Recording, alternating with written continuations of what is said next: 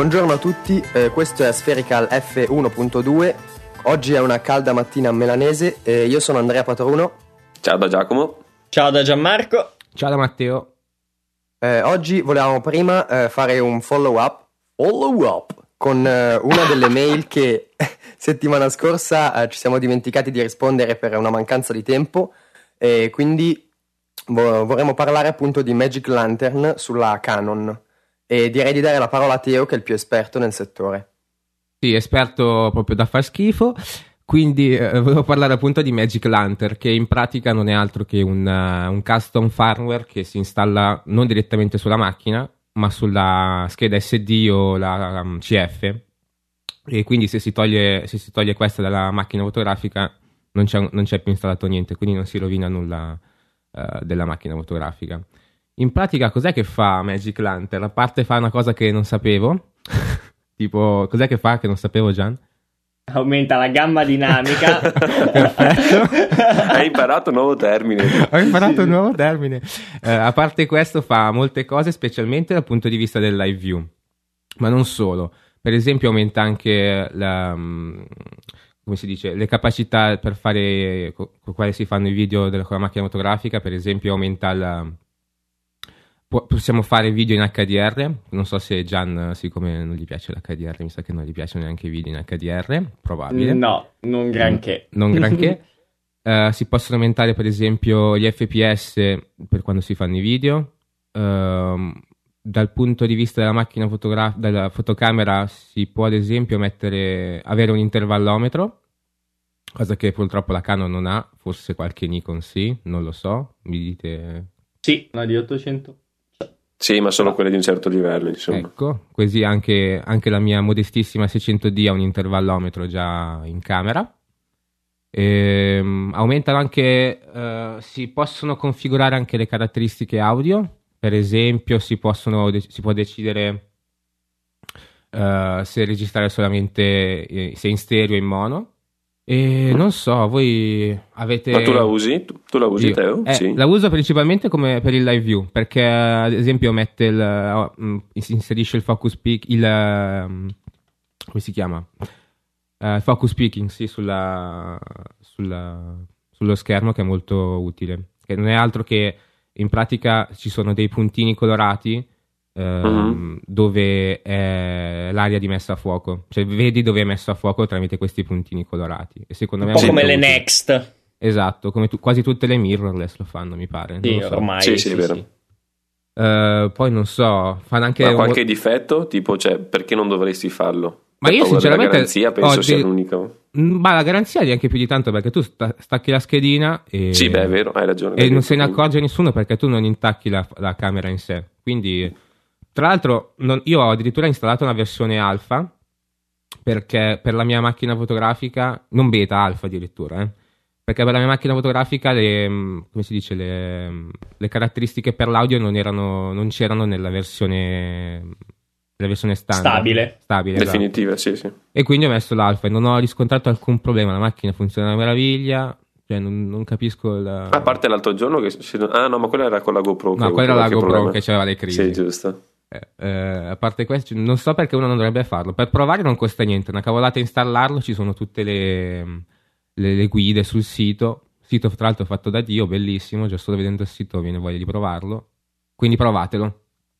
Ok, grazie del consiglio, ma tanto Nikon, quindi chi se ne quindi, frega. Quindi Nikon merda.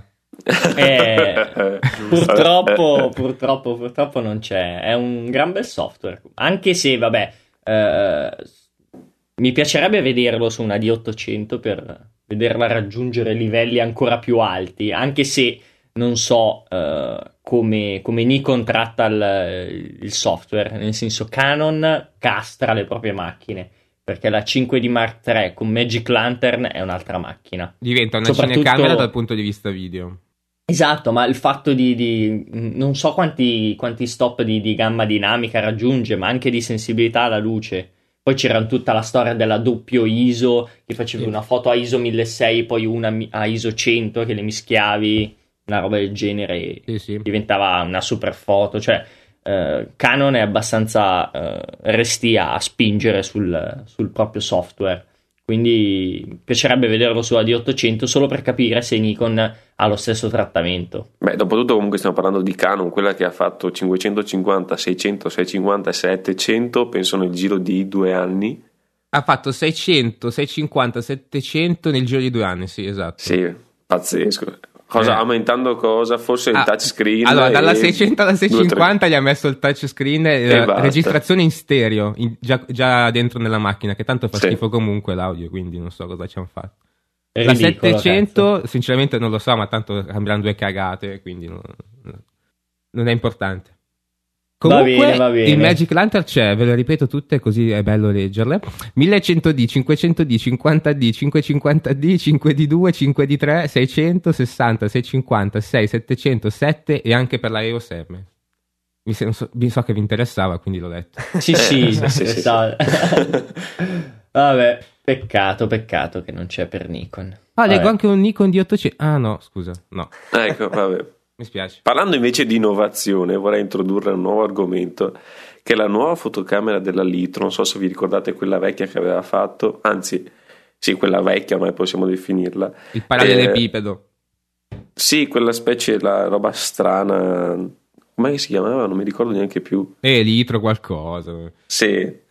Ed era un nuovo- una nuova concezione di tipologia di fotocamera, non quella che abbiamo tutti in mente, dove viene sostanzialmente impressa un'immagine su una pellicola o su un supporto digitale, come nel nostro caso, ma riesce a catturare la luce e la sua caratteristica particolare è quella che ci consente di mettere a fuoco successivamente, quindi a casa. So che Teo, se non sbaglio, ha avuto qualche problema a riguardo con questa nuova fotocamera della Litro. No, non è che ho avuto problema nel senso che l'ho provata, è che praticamente tu provi a mettere a fuoco in un punto e tanto non è sempre messo a fuoco, è sempre sfocato, nitidezza fa schifo, quindi perché comprare sta macchina fotografica? Tu che ne pensi invece, Gian? È una cagata pazzesca.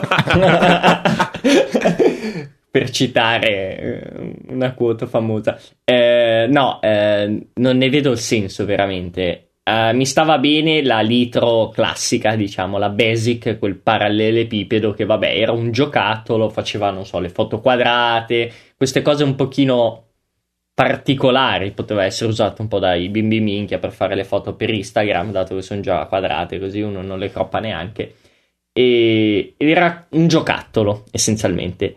Questa macchina qua e soprattutto il marketing che ci hanno fatto dietro, sia la fotocamera per i professionisti, ma professionisti di che? Cioè, un professionista si mette a fare le foto a casa, sbagliare i, mes- i punti di, di messa a fuoco apposta per poi, non so, quando è a casa giocarci. No, anche perché una foto dipende dalla sua comp- cioè il punto di messa a fuoco dipende dalla composizione della foto. Quindi uno può anche cambiare il, il punto di, di- di messa a fuoco, ma la composizione sarà sbagliata se poi io ce lo cambio a questo punto. Quindi sinceramente la vedo completamente inutile e un esercizio di stile, chiamiamolo così. Poi non so se avete notato, ma quando eh, cliccate per mettere a fuoco da un'altra parte, non è che cambia solo ed esclusivamente il punto di messa a fuoco, cioè cambia anche un pelo l'inquadratura. Adesso non ho Sì, capito fa bene effetto perché, tipo ma 3D, non so se l'hanno fatto Sì, digitalmente o, o- non penso però. Non so perché penso sia proprio una caratteristica invece di come cattura la luce, che non cattura la luce solo in un istante, ma tipo nei vari istanti successivi nel quale riesce a catturare le varie messe a fuoco. Non so come sia bene di preciso, però eh, dava quest'idea, cioè che non fosse solo in un istante, ma anche in alcuni istanti successivi, mentre tu tieni in mano la fotocamera, che comunque c'è da dire che ha in teoria un signor obiettivo, cioè un 18-200 f2 se non sbaglio. No, è un 30-255, quindi sarà una vera merda. Già, eh, Sì. Sì? Sì, C'è ha- scritto. è un F2 30-255, questo sul cioè vedo una foto della Sì, sì, sì, sì, sì. eh. Con sembra una funzionalità NEX. macro anche. Sì, tra l'altro cioè, messa a fuoco 0 mm infinito. Voglio Esatto. del Sì, vabbè. Sì, grazie. Sì. In sostanza sembra una Nex comunque da vederla da, da fuori. Sì, è vero, vero. Una Nex inclinata. Sì. Ci sono saliti sopra con la macchina probabilmente. È quello che fa quegli effetti gli strani. Comunque, secondo me, il miglior design per fotocamere l'ha vinto la Sigma con quella specie di boh, merendina allungata, un po' storta che ha fatto. È la sua, no? La fotocamera. Quella è larga, non so cosa. È larga 20 centimetri. Oddio, com'è che si chiama? Uh, Sigma... Mm, era Sigma. Sigma, no? Quella là, sì. Che ha vinto i Tipa Award. Sì, sì, sì, sì, sì, ma dai, ma quanto brutta è. Secondo me comunque la fotocamera di, di cui stiamo parlando, la Litro, avrebbe senso nel caso ti costi, non so, 100-200 euro, ma quando ne va a costare 1600 è, cioè, è idiota come...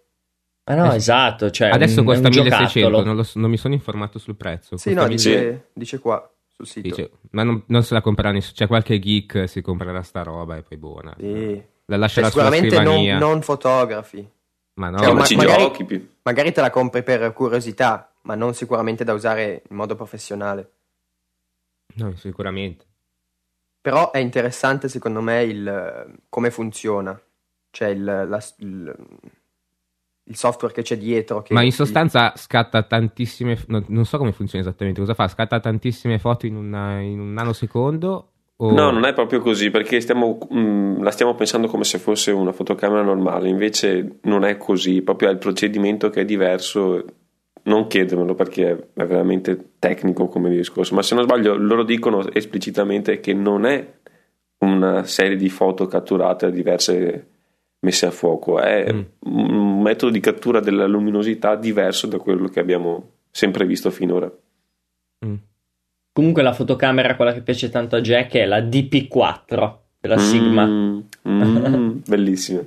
Beh, ecco, stavo pensando l'unico forse utilizzo, comodità che può dare questa fotocamera qui, se costasse di meno, è che magari mm, puoi utilizzarla per fare un po' di street photography per le persone normali che non sanno niente di fotografia, che una volta andavano in giro con le macchine, quelle usa e getta, adesso potrebbero prendere quella, ma ovviamente il costo non glielo permette. A 1600 euro.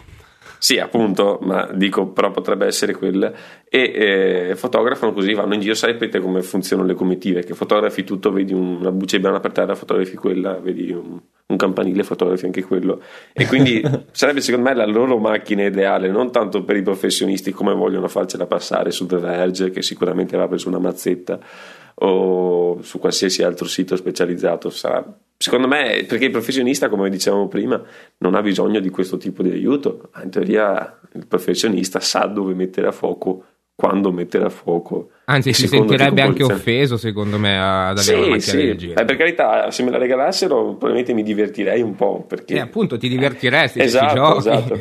Ma non An... per i professionisti veri. Ma l'hanno chiamato Sarebbe... per professionisti perché costa 1600 euro e, e se la, la, possono comprare solo loro. Cioè... Sì, vero, vero. Potevano chiamarla per bimbi minchia ricchi. Esatto. Va bene lo stesso. Come Comunque... i giapponesi, i bambini che vanno in giro con D800, 5D3 o cose così, con gli obiettivi esatto. mega lunghi. Eh. Comunque, quando magari gli metteranno dentro un sensore, non so, da 60 megapixel, eh, con eh, ampie, ampie un, come si chiama, un grandangolo ancora più ampio di 30 mm, anche perché non so il, il sensore, non sono informato sulla grandezza del sensore. Eh, anch'io stavo pensando giusto a questo. Non, non so fare la conversione su quanto sono questi 30 mm. Suppongo sia sulla grandezza un po' del, della Nikon V1, quindi magari un po' più grande di ah. quelli della compatta.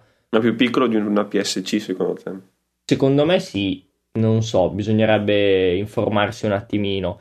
E quando riusciranno a fare questo, questo gioco di stile ulteriore, ossia uh, ampliare i megapixel e avere anche un bel grandangolo, e riescono a, mh, mm, oltre ad immagazzinare più punti di messa a fuoco, anche più cambi di, di, di millimetri, nel senso che io faccio tante foto magari a 30 mm, a 35, a 40, 45, 50, 55 Così poi quando vado uh, a computer, magari tramite il loro software, oltre a scegliere il punto di messa a fuoco, riesco anche a sistemare l'angolo di campo, quindi passare da magari una vista un po' più ampia a una zoomata, in modo tale che il punto di messa e la composizione ovviamente tramite i, i, megapixel, perché ovviamente 60 megapixel mi permettono di fare uh, crop magari ci stanno dentro 4-5 fotografie diverse all'interno della stessa fotografia da 60 megapixel. Quindi questo insieme di eh, ricomposizione data dai megapixel, punto di messa a fuoco data dalla tecnologia attuale e magari anche il cambio di, di, di obiettivo, tra virgolette, quindi zooming differente, secondo me potrebbe essere un'evoluzione più interessante e magari più utile. Manda una beh, mail beh. alla Litro, dai subito. Divento ingegnere capo della Litro e, e sì, buona, pensa basta. a laurearti prima. Comunque per la, la, lunghezza della lente sono 30, 250 mm equivalenti, loro dicono sul sito, quindi non, eh. non ci dice quanto è grosso il sensore, però sulla, sulla, lente ci dice che sono equivalenti al 35 mm. Ma, quindi okay. è, è, già un 30 mm effettivo. Va bene, va bene. Mm. Invece so che Andrea... Che... Vai ho visto che puoi anche modificare la, in pratica un po' la prospettiva. Eh sì, era quello che diceva prima Jack. Ah, ah ok, che allora è strano. È perché quello è ancora un altro, cioè un'altra cosa differente. Non so come faccia. Eh, penso sia proprio una caratteristica di come cattura le foto. Però dicendo, rispondendo a quello che diceva prima Gian, cioè del fatto di fare più foto, eh, sarebbe bello se facesse più foto a diverse lunghezze focali, per capirci. Cioè, quello lo puoi già fare in teoria con questa manualmente, ok? Sì, perdi un po' più di tempo, ma stai fermo lì, giri la, l'unica ghiera che hai e fai 10 foto, che ne so io. Però è anche vero che appunto dopo rimane il problema della composizione. 10 foto schifose, dai, lasciamo Sì, ma quanta, che risoluzione è che ha che non mi ricordo? Eh, che io sappia sul sito non lo dice, sono qua sul sito adesso, non dice ah. quanti megapixel c'è. Ah, perfetto, insomma. Sì, però, però la qualità sembrava abbastanza bassa, cioè pochi megapixel sembrava di sicuro. Non dice niente, eh, sto cazzo di sito, cioè un po' di informazioni se, per i professionisti non danno neanche informazioni serie. Cioè, Guarda, per tutto, farti però... capire quanto è seria ha anche il touchscreen. Addirittura. Uh. Allora, infatti volevo passare a Canon solo perché avete il touchscreen. Cavolo. diciamo che non ti credo. Mm, chissà come mai. Beh, insomma, direi che abbiamo speso fin troppo tempo per questa nuova fotocamera esatto. della Litro. Allora, due giorni fa era l'88 compleanno della regina Elisabetta, regina d'Inghilterra, regina completamente inutile visto che non ha alcun potere, ma vabbè. Nostra Paul, hail the queen! guarda che ti butta fuori. Eh, che... Ah, è per quello che sei in Italia, perché hai protestato eh. e... Ah, mi, hanno spedito, mi hanno rispedito in Italia. E, e per il suo compleanno uh, David Bailey, ba- Bailey, non so bene come si pronunci, uh, ha fat- le ha fatto un ritratto fotografico Uh, che in realtà il ritratto l'avevano scattato a marzo, l'hanno pubblicato il giorno del suo compleanno. E personalmente a me il suo stile piace molto. Io sono andato a vedere la mostra Bailey's Stardust in, a Londra alla National Gallery Portrait e era molto molto bella come mostra perché lui è molto pulito, fa sempre queste foto in analogica con dietro lo sfondo bianco uh, e, e, mi piace molto questa pulizia che ha lui e questa, questa foto della, della regina è, è in quello stile lì Invece sapevo che a qualcuno non piace il suo stile. No, beh, ho visto qualche foto che mi hai mandato prima e quelle devo dire che sono belle foto, gran belle foto, quelle che in teoria hai visto appunto alla mostra. Però io ho visto questa foto della regina, dopo mi sono ovviamente incuriosito e sono andato a vedere anche quelle del suo portfolio online. E beh, già quella della regina a me non è che piaccia più di tanto, cioè la vedo come una foto poco regale, ecco più sì, beh, magari probabilmente era questo l'intento. Ho letto anche di diversi commenti del tipo che l'intento in realtà era una mossa commerciale per ripromuovere l'immagine della regina e il fatto che non ne stiamo parlando adesso probabilmente vuol dire che hanno centrato il loro obiettivo, cioè se ne è parlato abbastanza di questa fotografia. Poi però appunto guardando il, sul suo portfolio, mm, non so, non, non, mi hanno convinto, ho visto diverse foto troppo vignettate, altre che sembravano, eh, come dire, scontornate con dei con degli sfocati artificiali in post produzione insomma e poi ero sicuro che ci sarebbero state delle discussioni a riguardo perché c'è chi piace e a chi non piace. Ecco io tendevo appunto a mm, mm, essere dalla parte di quelli che non piace insomma questo tipo di cose. Poi però ho visto appunto alcune, alcune fotografie che mi hai passato questa mattina e devo dire che mi sono in parte ricreduto. A me una cosa che una cosa che piace scusate, una cosa che piace molto nelle sue foto è che si vede ancora al bordo, se infatti guardi anche quella della regina, si vede proprio la pellicola, si vedono i, i rilasci della pellicola, eh, proprio del, del, negativo. E quello mi piace molto che li lascia, invece che magari, non so, toglierli e pulirli. Ah, è vero, sì, ho visto adesso. Quello, per fare figo, ma per fare figo quello. sì, in realtà lui, sca- lui, lui scatta con la litro e poi li aggiunge su Photoshop. Esatto. Ma che Photoshop? Usa Instagram, è Instagram che ha i filtri fatti così. Ve lo dico io. No, comunque gli sfocati aggiunti in post sono orribili, anche quelli no, del, sì. di David Bailey qua.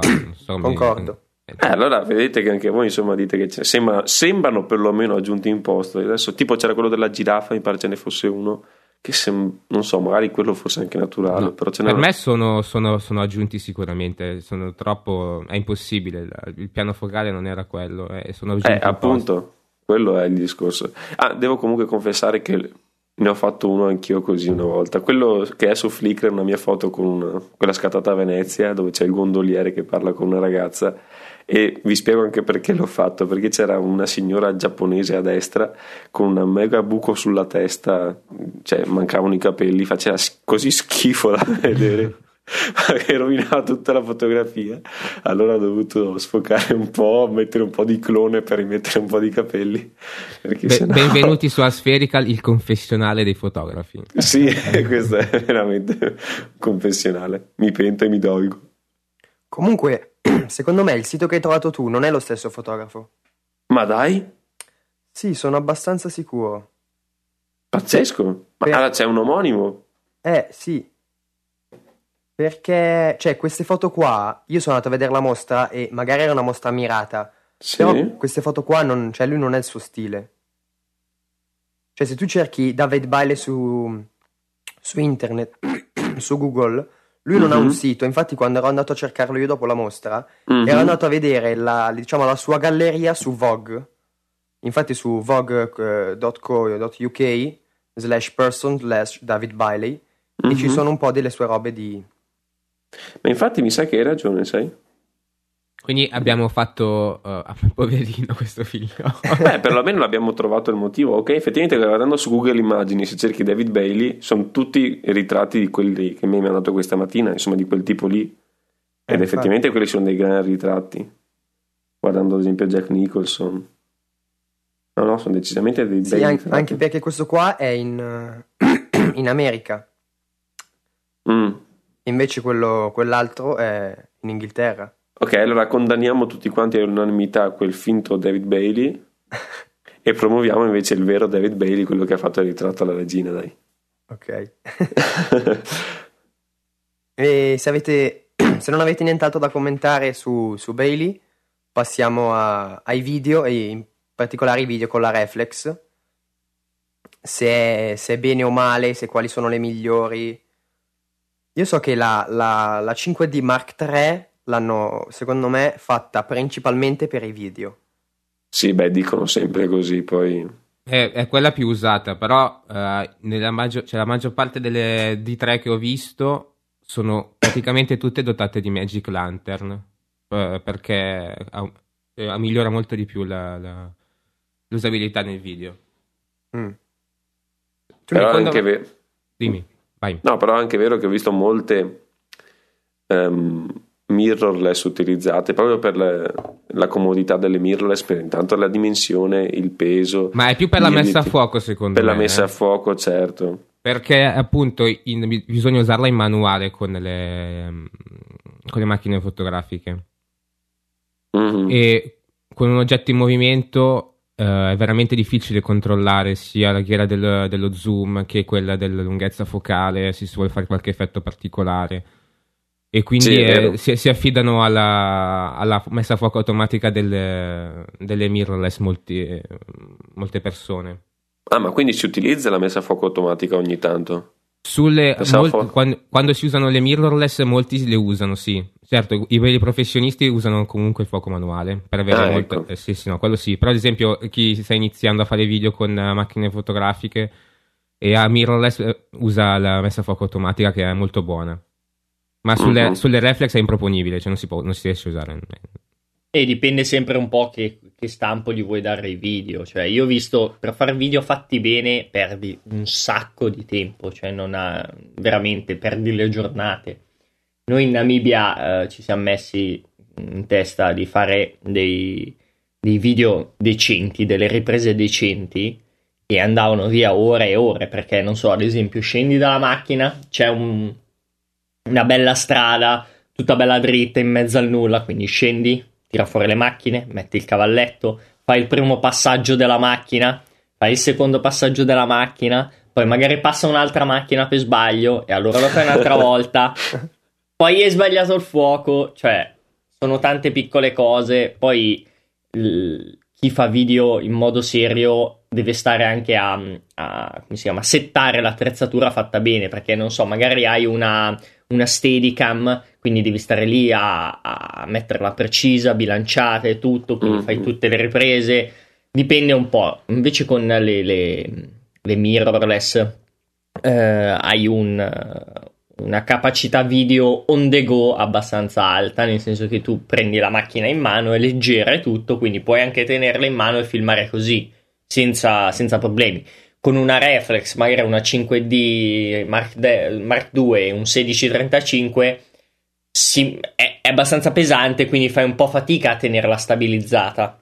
Sì, è vero.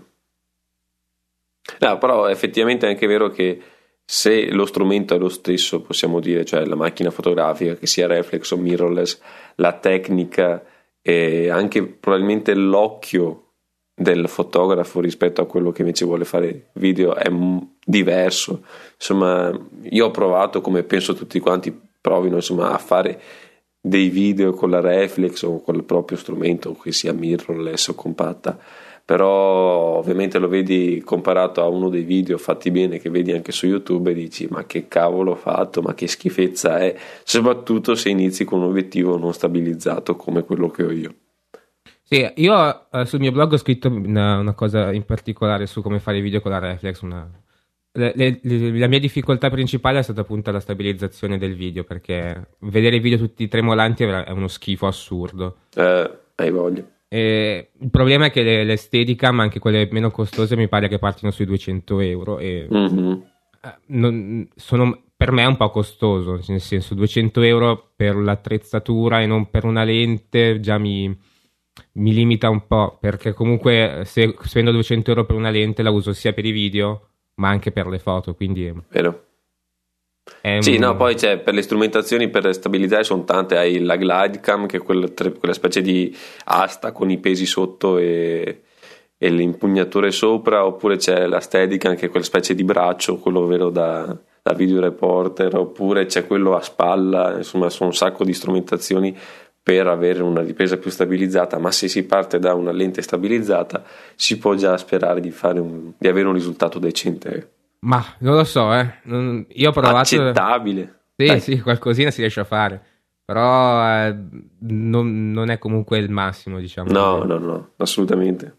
Per iniziare, il miglior set, diciamo che è una fotocamera reflex normale, un fisso piccolino e la Flycam che è il, la, la, la, come si chiama? la Steadicam più economica che c'è che funziona bene quando ci si mette poco peso sopra quindi in per poco caso... peso cosa intendi? Una 5.2 una, una 5D Mark II un 1635 no? Eh, mio, mio, cugino eh, ce l'ha messa su quindi 5.2 e 1635 e eh, mh, mm, penso che ci metti due ore, tre ore a stabilizzarla perché wow.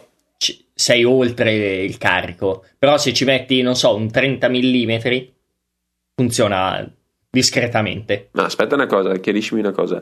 Tu sei riuscito a sopportare per boh, qualche settimana tuo cugino con una Canon spalla a spalla in Namibia?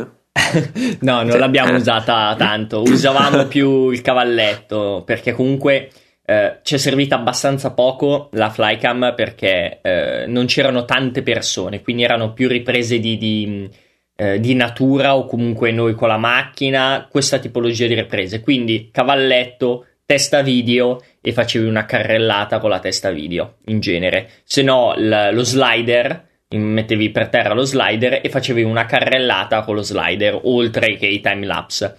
La flycam penso che l'abbiamo utilizzata solo una volta quando siamo entrati in un, nel, nel, Dead Valley, che è una famosa pianura in Namibia dove ci sono questi alberi morti pietrificati, dove camminando eh, dai questa idea di movimento e la flycam ti serve ovviamente per stabilizzare la camminata. Mm-hmm. Oppure un bel binario lungo 10 km. Eh sì, certo. Chi è che non ce l'ha in tasca? esatto.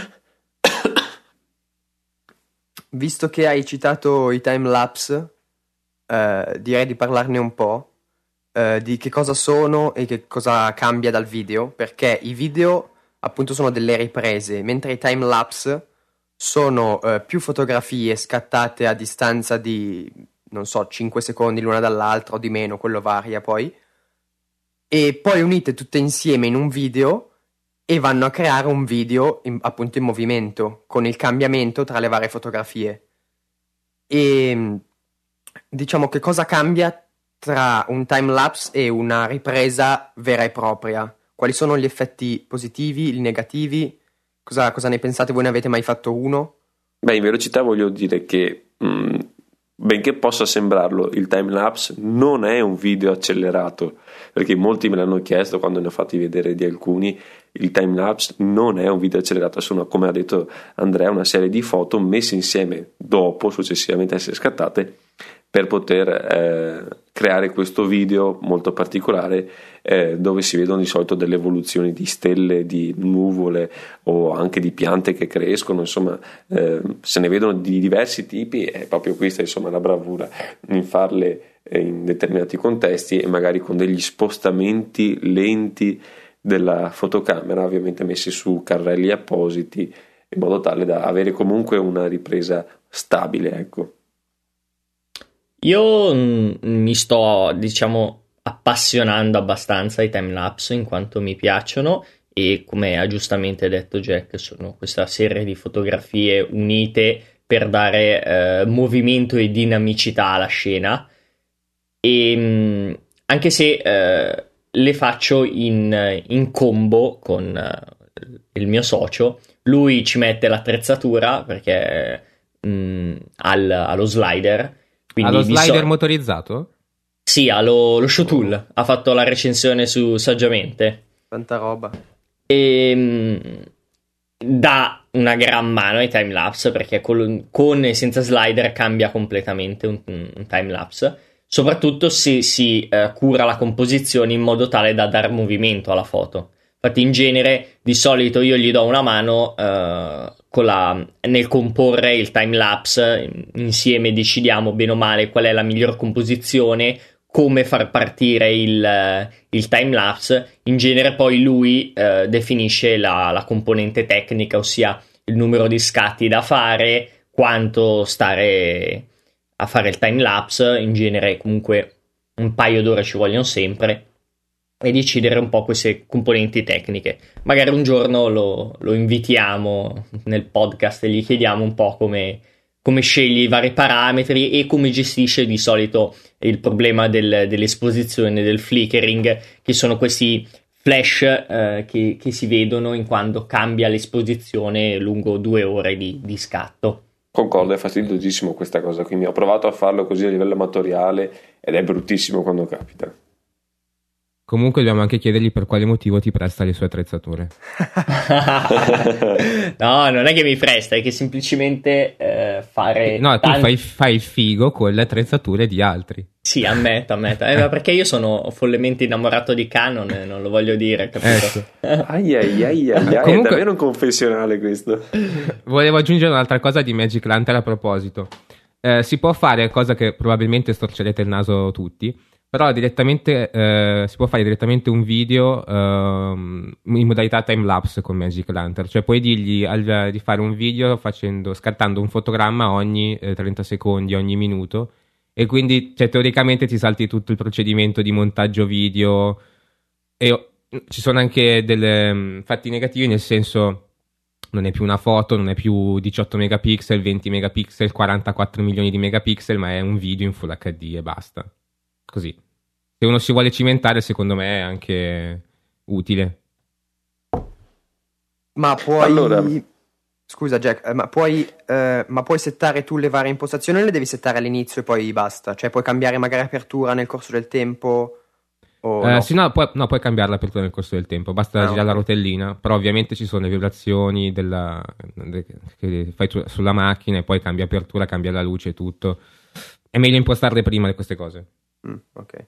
Ecco, visto che abbiamo finito di rispondere alla domanda vecchia, attenzione, attenzione, abbiamo ricevuto una nuova mail da Francesco che ci chiede se qualcuno di noi utilizza Aperture e per quale motivo oh, per, e per quale motivo lo utilizziamo? E per quale motivo meno. è una merda?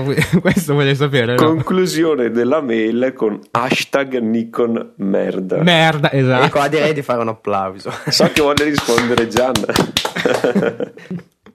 allora, ehm, è un bel software nel senso che è esteticamente carino, ha tutte le cose al suo posto, non è confusionario, è disegnato bene, in stile Apple ovviamente. Eh, però fa cagare.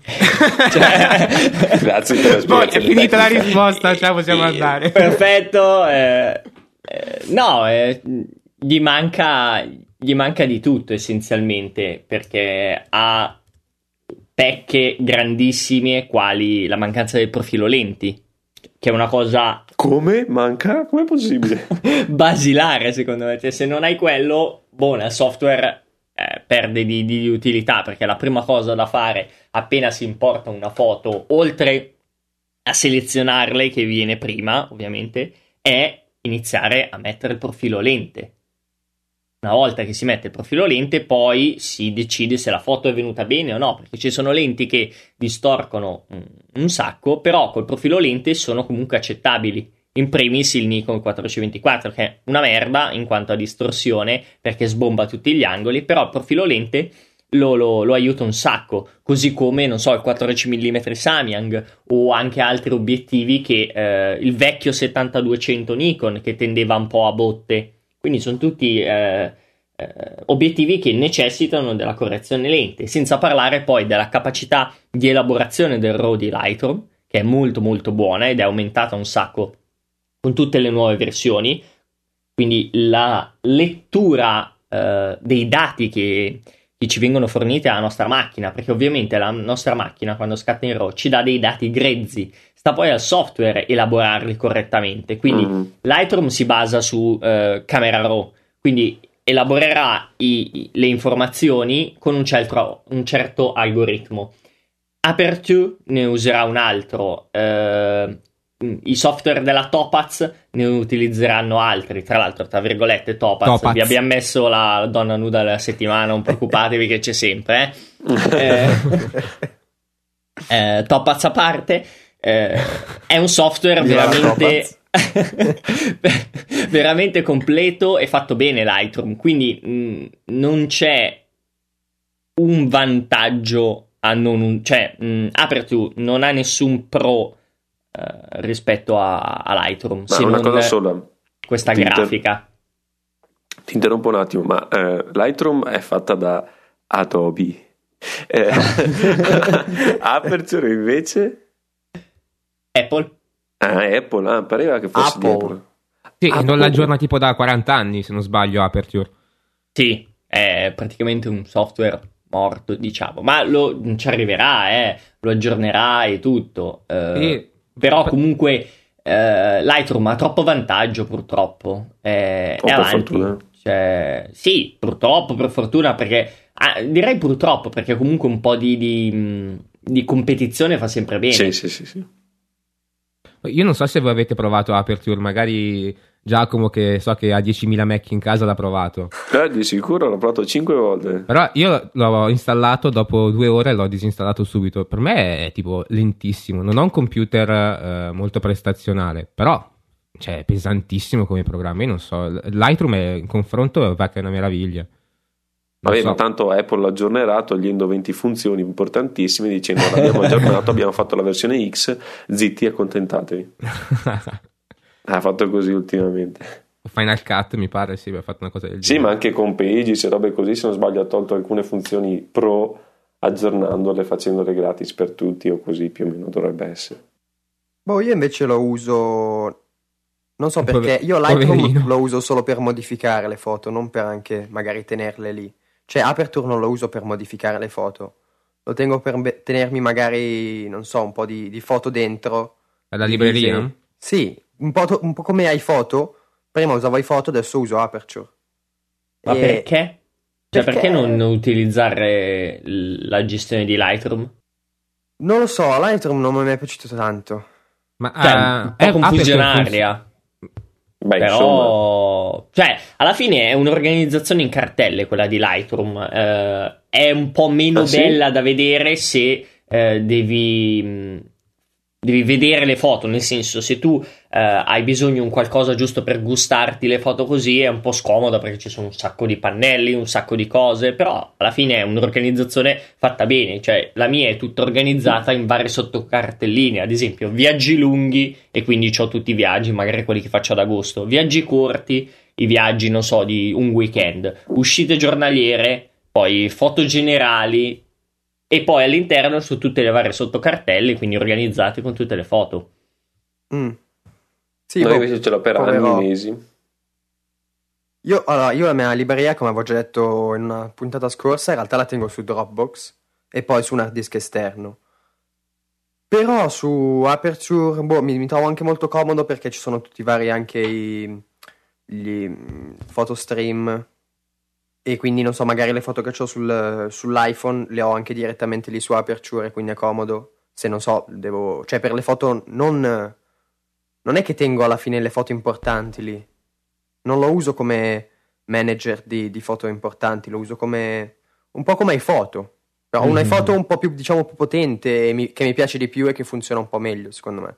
Sì, Poi sì, per sì, modificare, per fare tutte quelle robe lì, Lightroom o Photoshop. Mm. Dipende. E io passo da, dalle foto fatte con l'iPhone, quindi eh, che le gestisco tramite VSCO, che, di cui abbiamo parlato qualche puntata fa, alle foto, mm, tra virgolette, serie, per le foto serie che posso fare, eh, e quindi quelle vengono... Mm, sono poche, ovviamente, perché sono un falciatore nato, eh, e quindi le organizzo con Lightroom. Non ho foto, eh, tra virgolette, ricordo così, perché quelle sono tutte uh, fatte con iPhone. Mm. Direi di... che possiamo anche chiudere qua. Magari ah, no, aspetta, eh, vai, volevo vai. dire una cosa al nostro ascoltatore. Ah, scusate. Cioè, ascoltatore, ascoltatore e eh, colui che ha avuto il coraggio di mandarci la mail, ovviamente. eh, a suo rischio e pericolo. Sì, sì, eh, ti verremo a prendere a casa io, Jack, a picchiarti violentemente perché per la hashtag finale. Dite che li faccio scappare. eh, direi. No, dai, li vogliamo bene anche se ovviamente ha scelto il lato sbagliato, purtroppo. Ma magari ricordiamo la mail, visto che io non me la ricordo. Uh, aspherical chiocciola easypodcast.it poi la metteremo comunque da oggi in poi la metteremo sempre nelle show notes. Perfetto. Ok. per me, non per gli ascoltatori, per me perché non me la ricordo. e ci vediamo quindi come sempre la prossima settimana. Ciao a tutti. Ciao. Ciao.